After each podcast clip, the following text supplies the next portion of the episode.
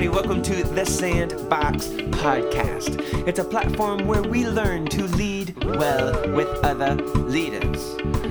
Maybe a little bit harder, but it's a little bit smarter. All right, Coming to you live from the good land, it is Tyler Richardson, and we are so so uber pumped that you're here with us on a new episode of the Sandbox Podcast. Uh, today, what we're going to be talking about is how to start a fight. All right, and basically, okay, first of all, before I keep going, if y'all hear this, it's my little Michael J. Fox tech vest thing I'm rocking. I'm just really cold, and that's all I can find. So it kind of sounds like I'm doing this podcast inside a sleeping bag. So if y'all can just bear with me through that, I would, you know, be much obliged. So, but what we're going to talk about is how to start a fight. Now, this came from a question that somebody sent in talking about confrontation, how to deal with confrontation. Obviously, with our organizations, our ministries, whatever, there's so much teamwork. Uh, there's so many, you know, loud, dramatic, you know, personalities, especially nowadays, I feel like. And, you know, obviously, there's so much escalated confrontation. And usually that confrontation is made worse because most of it is silent. Nobody talks about it. Everybody kind of goes to their separate silos to talk about it with their buds after the meeting. You know, they walk out the door to the left and they're like, Can you believe that? And then the other people walk out the door to the right and they're like, Oh, God, I'm over it. And you know, it's just, there's just a whole bunch of silent under the ground confrontation until one day, you know, somebody's late with the coffee and then everybody starts screaming at each other and we're all wondering why we care so much about coffee. It's kind of like that. So, what we're going to do is we're going to try and figure out the best way to kind of handle some of that confrontation. And we'll probably do another podcast down the line where I'll elaborate more. Uh, but this will be more of like a starter packet because confrontation is a heavy situation and it's an interesting topic because so many people think they do confrontation well um, and I always find that very interesting. Uh, not in the sense of when somebody's like, I don't like confrontation, somebody's like, oh, I don't, it doesn't bother me. I mean, in the sense of people who are like, oh, I'm so well at handling confrontation. I just naturally am just anointed to walk in and just defuse. And I, I don't know if I've ever met somebody that says that or that's accurate. Uh, usually, the one they're the ones that people to the door right and left are people that we can't wait to talk about because they're driving us crazy. So, uh, we're to kind of come at it the angle in this episode talking about uh, ourselves outward. So, obviously, there may be a boss that has it out for you, and there may be some uh, girl down the hall that's just gunning for your position and all those kinds of things. People may have a whole lot of devious motives and are just troglodytes to work with. But what I want to really touch on is our angle in the confrontation because I think um, as frustrating as confrontation is, there's such a, uh, a interesting balance of emotions that I think we can add to that a little balance by us controlling ourselves, and that's what I want to talk about. Um, and one of the things I think you can do is kind of paralleling it to either fights on the playground for example, you know, for uh, you know, in elementary school, I wasn't necessarily the fighter. Never really had to. I guess I wouldn't have mind.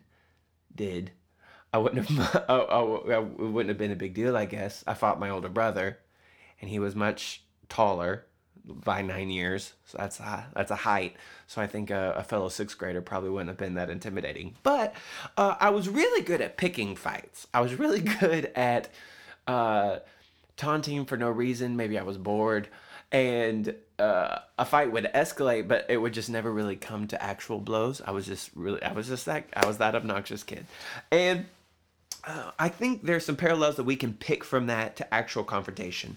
Uh, all starting with the spotlight on ourselves before out. So all of this is going to be the angle of focusing on ourselves and then out instead of other people are the problem. How do we handle it? It's going to be more of a focus of is there anything in me that's either escalating this or de-escalating this or the you know something like that before how does it affect other people and are other people adding to my frustrations things like that so the first thing we're going to talk about is are we starting the problem okay You know, if a fight breaks out, you know, in the hallway between two fifth graders, it's probably because somebody was like, You're stupid. Your Lunchables packet is so less cool than my Lunchables packet. You don't even get a Capri Sun with yours. You know, something stupid.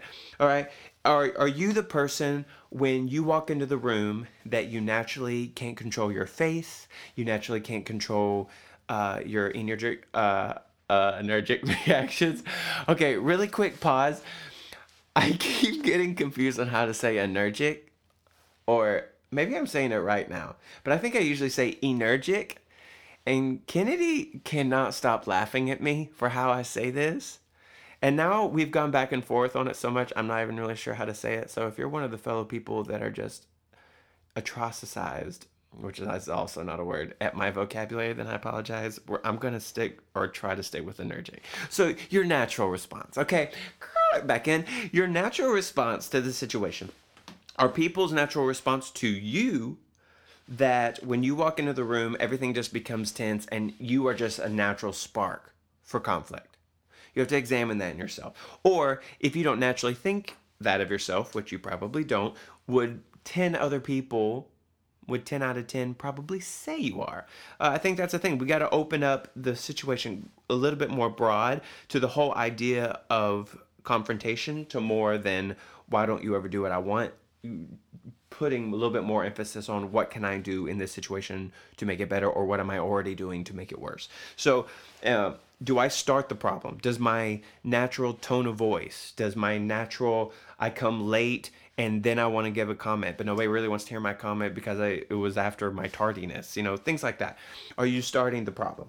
Following that is are you feeding the issue? Uh, when I was in elementary school, I was always like, yeah, yeah, whatever, you're so stupid. When I got to like high school, I was really bad when other people would start getting confrontations to be like, oh, I bet you won't hit him. That was like my catchphrase. It was my go to.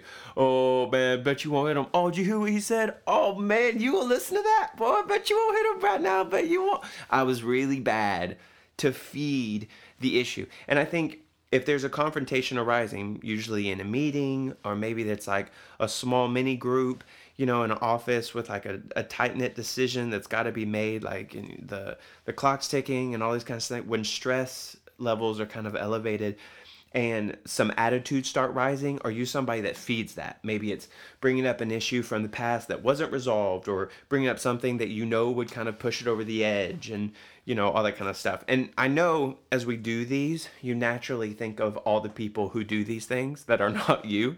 So you're like, oh, I definitely know who somebody who starts the problem, and I definitely know somebody who feeds the issue.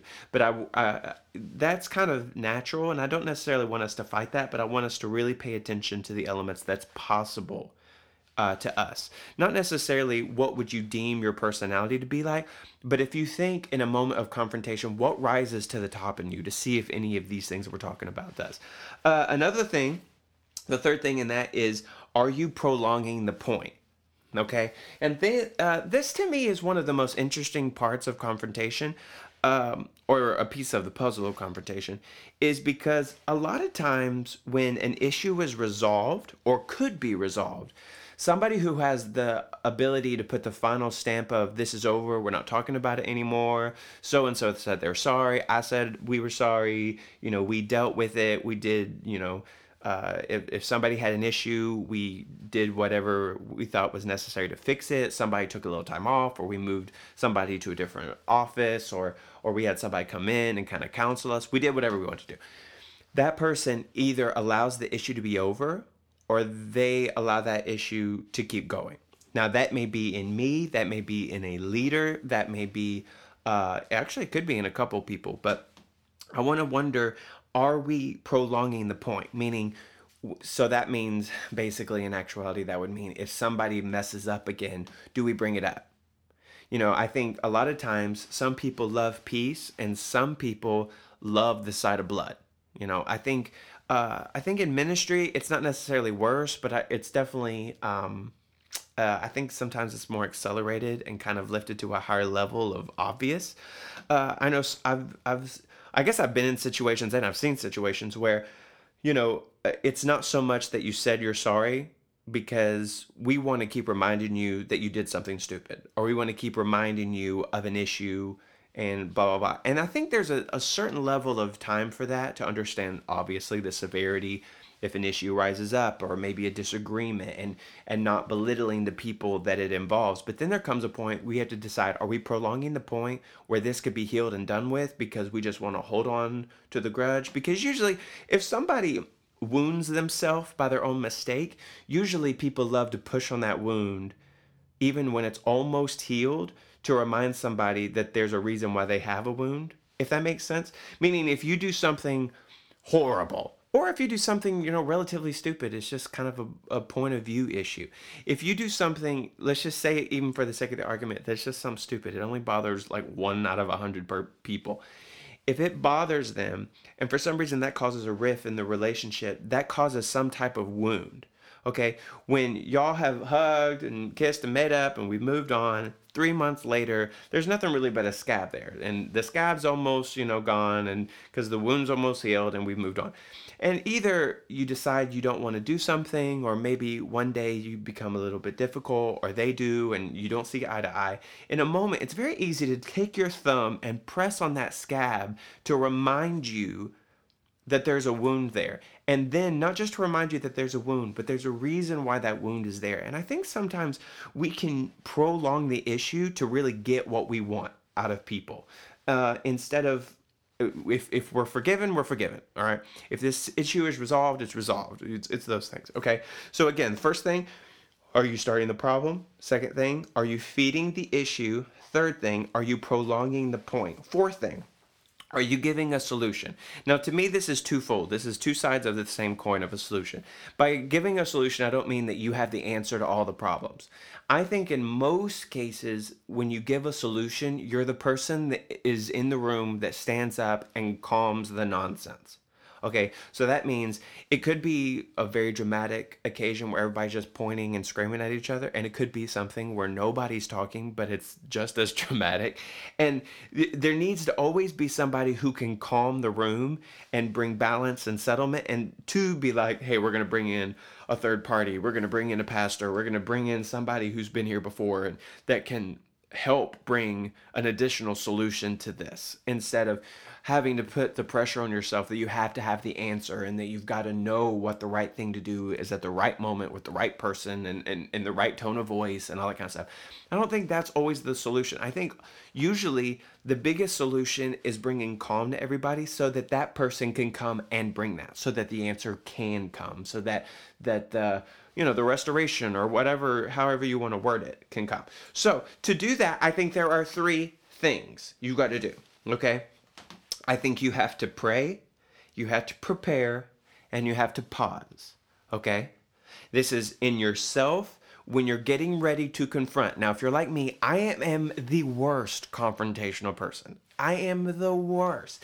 If you stabbed me with a literal knife, it would probably take me six months before I would ask you to stop because I am that not confrontational. I just I just don't like it. In my mind, I would like everybody to get along and to support everybody's feelings. That's just the world I live in. I guess it's just one of one, or or one one and two. Even though Kennedy is very she has no problem being confrontational but it, not with me obviously because you know we rock like that but that's not the point what i'm saying is we have to figure out even though if we're not naturally a confrontational person how we can still you know bring an issue to the table to bring real solutions instead of just complaining and you know constantly belly aching about all this stuff to people who cannot help who can have no voice who have no authority who don't do anything. And you just basically want to gripe to gripers so you can have a gripe fest. And i'm not talking about that. I'm talking about really uh, understanding how the best way to with integrity to come forward and to do healthy confrontation how to do that. So again we want to pray prepare, and pause. We want to pray, we want to prepare, we want to pause. One more time. We want to pray, we want to prepare, and we want to pause. One more time, just for luck. We want to pray, we want to prepare, and we want to pause. Now, when we say pray, what I mean by pray is obviously we need to pray, but beyond that, I think the first stage is we really have to really embrace the forgiveness angle we have to forgive yourself and the people that you're having the issue with. Anything, because a lot of times, if somebody does something stupid to you, there's the angle of you're like, I can't believe I was mistreated or used or neglected or all this kind of stuff. And then you kind of slowly manifest it into I can't believe I allowed myself to be used. I can't believe I put myself in the situation to be neglected and all that kind of stuff. I think I think you have to unclench your fists. I think every morning I when when I'm praying, I I just I kind of just tell myself I'm like God, I unclench my fist today. And some days uh, if I'm honest, some days I unclench my fist while I say people's names, and sometimes I unclench my fist when I'm talking about uh, an issue that is very frustrating to me. And I'm just like, God, you see me. And I literally take my fists and I clench them, and then I unclench them, and I imagine the things dropping out. Uh, uh, because yeah, I think the first stage you just gotta really forgive everybody. Because if if you're coming in uh, to draw blood in a vengeance for them trying to draw your blood. It's just not going to work. You really have to center yourself and and unclench the fist with yourself and others. That's the first thing. Pray. The second thing is you have to prepare. And when I prepare, uh, I don't mean you're like, oh man, I got a meeting. I'm gonna go in there. I got a list of things I've been wanting to say for six months, and they're all gonna get it. No, no, no. By prepare, I mean discern. Okay, and I know I'm using like uber spiritual terms right now, but it, I think it all kind of correlates. Uh, I think in a discerning moment, maybe that you're not really familiar with that terminology or very comfortable with even what it could mean, or maybe you don't even want to know. But basically, that means fill out the situation, and and I think that's even a time to go back to the questions of: Are you starting the problem? Are you feeding the issue? Are you prolonging the point? Or are you giving a uh, a solution? I think that's the time you really put that in there, and like, God, is there something that I'm not seeing? Am I am I so confident in the purity of my own motives that I'm not really seeing that there's actually probably a different reality than what I've convinced myself that there is. Maybe I do have a really bad attitude or maybe I'm reading into something that I shouldn't be reading into. It's it's those things. And I think if you open with prayer and and when you open with forgiveness and unclenching those fists, I think it kind of softens your heart to really understand real truth about the people around you and their motives and your own. And sometimes other people's motives are purer than yours. And sometimes you're so confident in the purity of your motives and the impurity of other people's motives. Uh, and I think this really kind of settles the dust of that, where you can kind of see clearly, or at least attempt to. And the third thing is pause. And by pause, I mean listen and listen to see what there is. You you've prayed, you've forgiven, you've kind of wiped your hands clean as much as you can, and and you've kind of prepared your heart.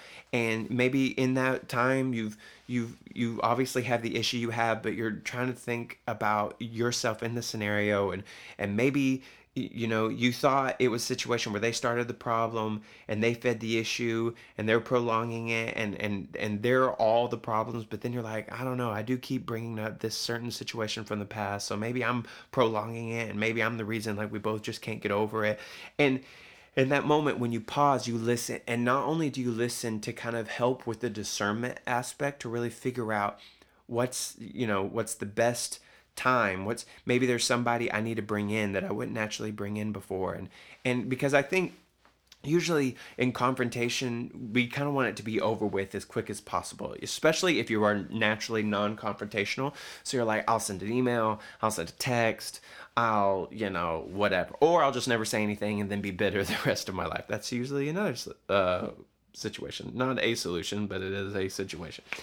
And I think when you pray and prepare and pause, it allows you to be able to put yourself in a scenario where if you sat at a table with somebody, even if they did not want to hear what you had to say, they were not interested, they wanted nothing to do with it, and after your best attempt to be full of wisdom and understanding and to bring them clarity to uh, your point of view and all that stuff. Even at the end of all that, they want nothing to do with it and they just tell you to get out and don't ever come back again in that place, even if they give you that reaction, you're in a lot more likely place to not kind of carry that with you if you've prayed, you've forgiven, you've prepared, you've discerned, and you've paused and you've listened.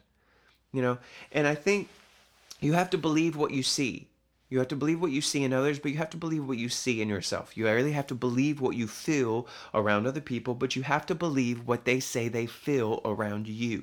It's it's so much inside out. It's it's it's naturally obviously we all want to be in the boat where everybody else is the issue and we can't believe you know God is so merciful to them when they treat us so poorly. But in the reality, our part in the story is a part of the story. And so we have to figure out who can we be in the story? And I think if we're silent, we're feeding the issue. I think if uh, if we don't stop somebody, you know, kind of bringing up past things, I think we're also prolonging the, the point. I think I think just because we're not the head of the army and just you know not leading the charge one way or another and we're just kind of indifferent on the sidelines we think that we're out of it and i don't really think that's the case i think we have to take the ownership of that uh, again, we you know we can't just talk to people who can't help, who don't have authority, and it's not about uh, making yourself garbage so that you just kind of have this weird warped mindset of honor. I think it's a thing of when you have a healthy idea of God, I'm coming to you, I'm letting go of this situation. and I've sat and I've listened and tried to hear from you of of what my part of this story is. Then I think when you lay that out, uh, I think you would be surprised at the fruit that would come from it. Again, if they receive it, if they don't receive it, that's not your problem because, again, there's two tests being taken. Regardless if they pass their test or not, that gives you absolutely no excuse not to pass your test. It gives me no excuse not to pass my test. Somebody's you know, unwillingness to pray, prepare, and pause gives me no excuse not to pray, prepare, and pause. No matter how dramatic it is, no matter how trivial it is, we have to get to a place where we take such pure ownership because that's what makes the difference between somebody who can lead leaders and lead people. It's not somebody who just knows a few things here and there. The people who can lead leaders instead of just leading people are the people who make the hard choices to pass their tests. So if you don't want to pass your tests, then don't get angry when you're not allowed to lead leaders and they just let you, you know, lead some people over here and lead some people over here and lead some people over here and you never do the fullness of what is possible in you. So let's raise up our even um not necessarily ambition in a bad way, but let's raise up our expectations of what we can do, what we can carry, and what we can handle. We're not weak emotionally, we're not unstable, we're not ill equipped. We have the ability to do these things, to walk in, to confront people in a healthy, honoring way without falling apart emotionally, without being, you know, misread or misinterpreted. And even if all those things happen, you can leave also, again, once you even leave the meeting, pray again, prepare again, and pause again, and let go of the bad meeting. Let go of the people who didn't receive it in the right way. There's nothing you can do about that, but you can prepare in the future to make sure that when the chips are on the table, you pass your test. So, so excited that you came and hung out with us today. Check us out at Harp Bowl on Instagram. That's the whole company, but also Sandbox stuff. We got future things coming, devotionals, a whole bunch of awesome stuff. We love you so much, and let's remember to play nice in the sandbox. Individual results may vary. When it comes to vein disease and those embarrassing, painful varicose and spider veins, no one is immune. Just ask three time beach volleyball gold medalist Misty May Treanor. I was surprised to see I had vein disease. I didn't think I was old enough. I'm a working mom of three young ones and I still coach. I need my legs healthy and performing at their best. That's when Misty went to Vein Clinics of America. The doctors of Vein Clinics of America specialize in the latest laser therapies and minimally invasive treatments. It's like they turn back time. The veins they treated are completely gone, and the procedure happened so fast. For over 35 years, women and men have been enjoying healthy, strong, and youthful looking legs thanks to Vein Clinics of America, like gold medalist Misty May Treanor. Vein Clinics of America worked for me, and they can work for you too. Call Vein Clinics of America now to see if you qualify for a free consultation. Most treatments are covered by insurance. 800 307 4200. That's 800 307 4200. 800 307 4200. Individual results may vary. When it comes to vein disease and those embarrassing, painful varicose and spider veins, no one is immune. Just ask three time beach volleyball gold medalist Misty May Treanor. I was surprised to see I had vein disease. I didn't think I was old enough. I'm a working mom of three young ones and I still coach. I need my legs healthy and performing at their best. That's when Misty went to Vein Clinics of America. The doctors of Vein Clinics of America specialize in the latest laser therapies and minimally invasive treatments. It's like they turn back time. The veins they treated are completely gone, and the procedure happens so fast. For over 35 years, women and men have been enjoying healthy, strong, and youthful looking legs thanks to Vein Clinics of America, like gold medalist Misty May Treanor. Vein Clinics of America worked for me, and they can work for you too. Call Vein Clinics of America now to see if you qualify for a free consultation. Most treatments are covered by insurance. 800 307 4200. That's 800 307 4200. 800 307 4200.